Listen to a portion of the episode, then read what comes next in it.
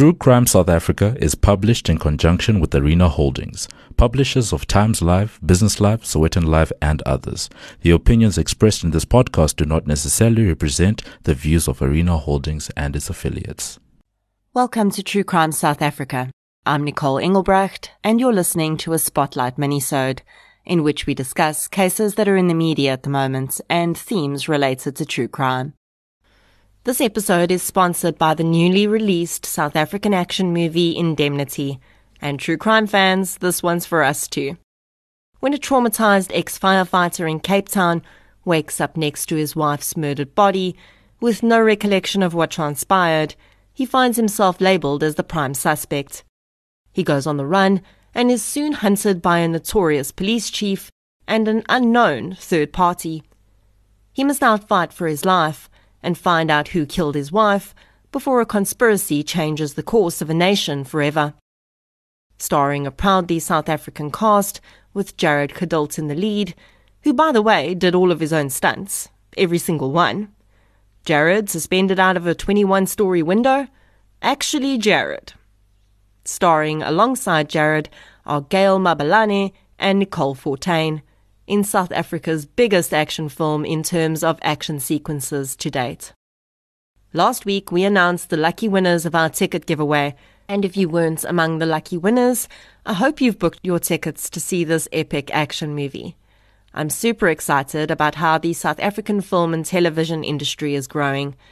We're producing amazing content in this country, and I'm grateful to be able to help promote this.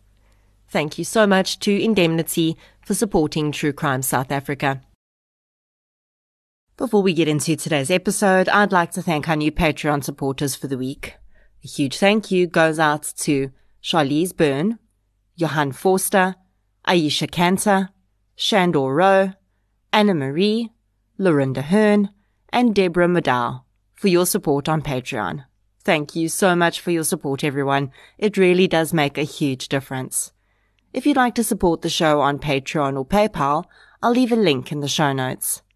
In addition to the shout out and monthly exclusive episode that Patreons get, I also now upload an ad free version of every week's episode to Patreon. So if you prefer not to hear the ads, head over to Patreon and sign up for a minimum monthly contribution of just $1, which at the moment is about 16 Rand. It's a pretty good deal.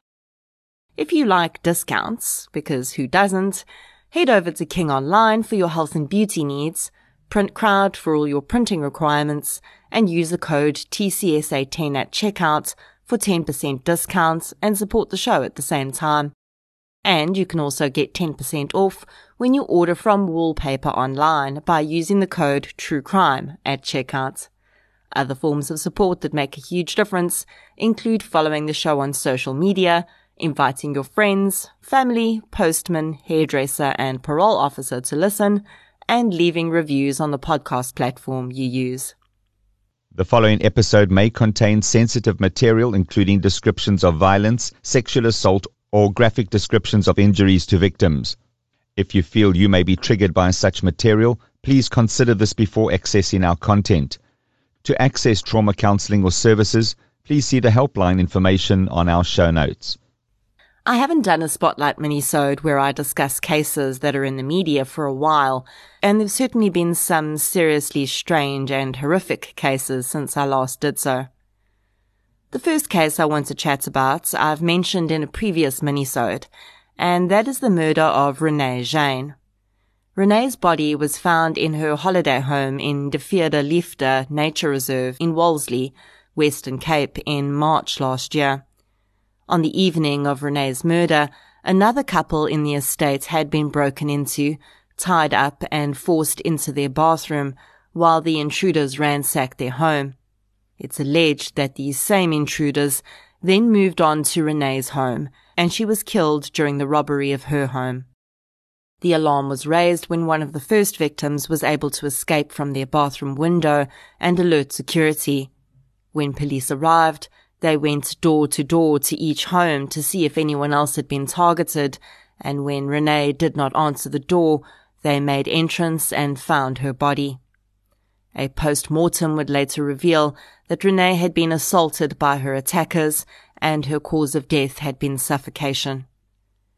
This week, members of the Western Cape's organised crime units made an arrest of two suspects in this case. The 21 year old and 23 year old suspects have been charged with murder and aggravated robbery. It's been made known that forensic evidence gathered at the scene had aided in the identification of the two suspects, who will appear in court soon. Honestly, I was so impressed and happy for Renee's family when I heard this news. Stranger attacks are some of the most difficult crimes to solve, and home invasions like this very often do go unsolved, simply because if there's no way to identify a perpetrator and informants aren't talking, where do you even begin? So this really is an example of excellent work by SAPS, and I have no doubt that the people of Wolseley and Renee's family are extremely grateful. Another case which has seen some movement recently is the murder of eight-year-old Tazné van Wyk. Tazné was kidnapped and murdered in February 2020. Soon after, police arrested Moyhdian Pangkaeker. I first discussed this case in my minisode called The Parole Predicament, and then again in minisode number 20. The reason he came up in my discussion of parole is because the accused was out on parole when he's alleged to have committed this murder. In fact, it would emerge that Pangkaeker is a prolific career criminal and has been in and out of prison at least 12 times in his life. One of the most significant crimes he was found guilty of was the kidnapping and culpable homicide of his own two-year-old son. He'd taken the boy from his mother's custody without legal permission and then proceeded to keep the child despite having no interest in caring for him and neglected and abused the boy to such an extent that he died. Pangkaeker was initially charged with murder in that case, but because the man had been on a drug binge when the boy died of neglect, he was found guilty of a lesser crime. He served time for that crime and was released on parole. Since his arrest for Tazné's murder, many more victims of this man have come forward, including some of his own family members who've accused him of rape. Of course, with Tazné having been murdered in February 2020, we all know what happened in the world and in our country in March 2020. The COVID pandemic hit, and we all went into lockdown. As a result, criminal cases started piling up and this is one of the reasons it's taken so long for this case to come to trial. Eventually this week it was announced that the trial would begin, but sadly for Tazné's family, it was once again postponed because Pangkaeker had been appointed a new legal aid attorney and the lawyer needed time to catch up with the case. The accused faces at least 27 charges, including kidnapping and murder, 11 counts of rape, sexual assault, common assault, desecrating a corpse, and incest. This case is a perfect example of why our parole system needs reform. Had the parole board considering Pangkaeker's release had anyone trained in criminology or forensic psychology on it, and had they considered his extensive criminal past, it's highly likely that someone would have understood the risk this man posed to the public, and he would not have been released when he was, and Tazné would very likely still be alive. With all due respect to the social workers, religious leaders, and DCS officials that currently make up our parole boards, they are not qualified to be able to properly assess criminals like Pangkaeker, and Tazné is dead as a direct result. It is time that parole boards are held to account for crimes committed by the criminals they are releasing. We are seeing far too many horrific murders being committed by recently released dangerous offenders, and it needs to be addressed. No new date has been announced for the start of this trial, but I will definitely be keeping an eye on this. Another much longer awaited turn for justice also finally started up this week. In 2011, 25 year old Andrea Venter was stabbed to death in front of her home in Randburg. When paramedics and police arrived at the scene, they found not just Andrea's body, but also her ex-boyfriend, Gerhard Jansen van Vuuren. The man had slit his own throat after allegedly stabbing Andrea to death. It would emerge that Andrea had been struggling to get a restraining order against Jansen van Vuuren, who refused to accept that she no longer wanted to be in a relationship with him. Andrea was pronounced dead on the scene, but Jansen van Vuuren survived his suicide attempt and was arrested for Andrea's murder. Sadly for Andrea's family, this would only be the beginning of a very long battle to get justice for their daughter.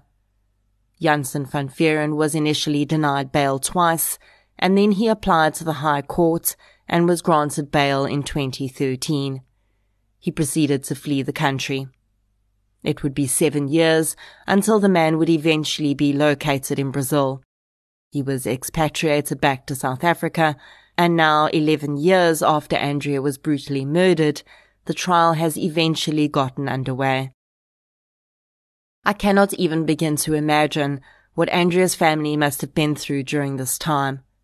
And again, decisions like the one taken by the High Court back in 2013 to release Jansen van Vuuren on bail when they were presented with evidence that he was a significant flight risk and he had already attempted to take his life must be called into question. That decision caused a family untold heartache and terror, not knowing where their child's alleged murderer was. But it also cost the country a fortune in costs to track down this man and bring him back from Brazil. I do understand that judges are only human and they are eventually going to make mistakes. But in this case, I cannot see how any judge could look at all the evidence presented before them see that two previous judges had denied bail and still allow it. I'll be keeping an eye on this trial, and as soon as it's concluded, I'll be covering the case as a full episode in memory of Andrea. A really horrific murder of a child that occurred in 2019 was also finalized and justice was attained in court this week. In 2019, 10 year old Siphumelelo Mzimba went missing from her home in Pinetown. Her parents reported her missing, and that evening they received a ransom call from a woman who was unknown to them at the time. The woman said she'd kidnapped Siphumelelo and she demanded a 20,000 rand ransom for the safe return of the child. Police started an investigation immediately, and the following day, Zandile Nsela was arrested in Johannesburg. The arrest came after the woman had made more calls to the family, continuing to demand the ransom, and police had traced the phone calls. Police soon realized that Nsela was a neighbor of the Mzimba family. It would emerge that the woman lived in the same street and had known Siphumelelo. On the day of the child's disappearance, the woman had lured the young girl to her home. Although Nsela would initially claim that Siphumelelo had died by accident, it would be proven that the woman had always intended to kill her. The child's devastated parents would learn that by the time they received that first phone call on the day of their daughter's disappearance, she was already deceased. When Siphumelelo had arrived at Nsela's house, the woman had tied the girl up by placing a rope around her neck and attaching it to her feet, which she also bound. This had led to the girl dying of strangulation. Although Siphumelelo was already dead, her murderer had continued to attempt to extort money out of the Mzimba family. Then, horrifyingly, she'd removed some of the girl's body parts, which she intended to sell on the black market, before having a neighbor dig a grave and burying the girl's remains. She then fled to Johannesburg, where she continued to taunt the family by phone and was then arrested. It would emerge during the trial that Nsela's intention had always been to kill Siphumelelo and sell her organs and body parts. The ransom ploy was just a way for her to try and make even more money out of her horrific crime. Recently, Nsela was found guilty of murder, kidnapping, attempted extortion, and violating the Health Act because she'd taken some of the child's body parts with her to Johannesburg. In mitigation, the woman's defense attorney attempted to claim that the court should have mercy on her because she committed the crime out of desperation because she had no source of income. Thankfully, the judge did not see this ridiculous plea as any mitigating factor, and he sentenced Nsela to life in prison plus an additional 25 years for the other charges. The level of depravity in this case is just mind blowing. And I'm very glad that this woman will be behind bars for a very long time. The final case I want to discuss is actually not South African, but from our neighboring country, Namibia. But I think it holds some very interesting themes, and it's important to discuss. In March this year, 65 year old Marita Wilhelm, who lived alone on a rural property in the Grootfontein district in Namibia, was attacked in her home. This was allegedly the third time that the woman's home had been broken into, and it's alleged that she recognized the attacker, but it's not clear whether this was from a prior attack or she recognized him from somewhere else. When Marita confronted the man, he was armed with a hammer and hit the woman on her head. Blood started to flow down her face, and she drew her gun and fired shots in a manner which is described as blindly, due to her vision being obscured by the blood. One of the shots hit the attacker, but he was only wounded and remained on his feet, continuing to approach Marita with the hammer. The woman was able to wrestle the hammer out of the man's hands and hit him over the head with it. The man died on the scene. Marita was initially taken for medical attention, but in a shocking turn of events, almost as soon as she was released from hospital, she was arrested for murder.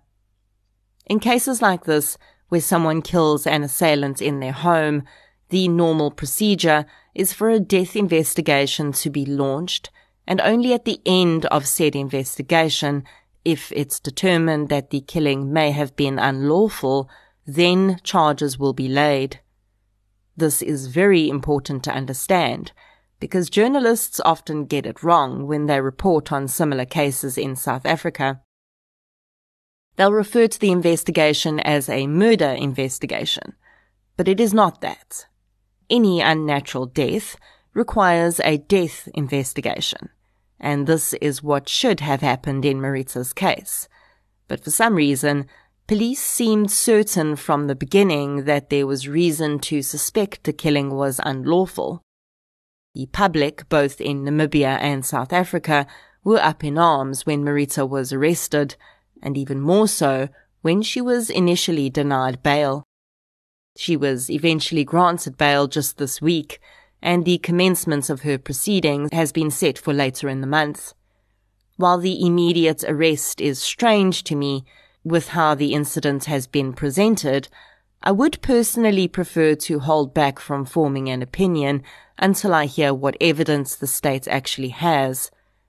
I'm not for a minute saying that all is not necessarily what it seems, but I cannot see that police would intentionally and publicly victimize a 65 year old woman who appears to have been defending herself without sufficient cause. So one would think they must have some evidence of this killing somehow being unlawful. Whether or not it will translate into a conviction, of course, remains to be seen.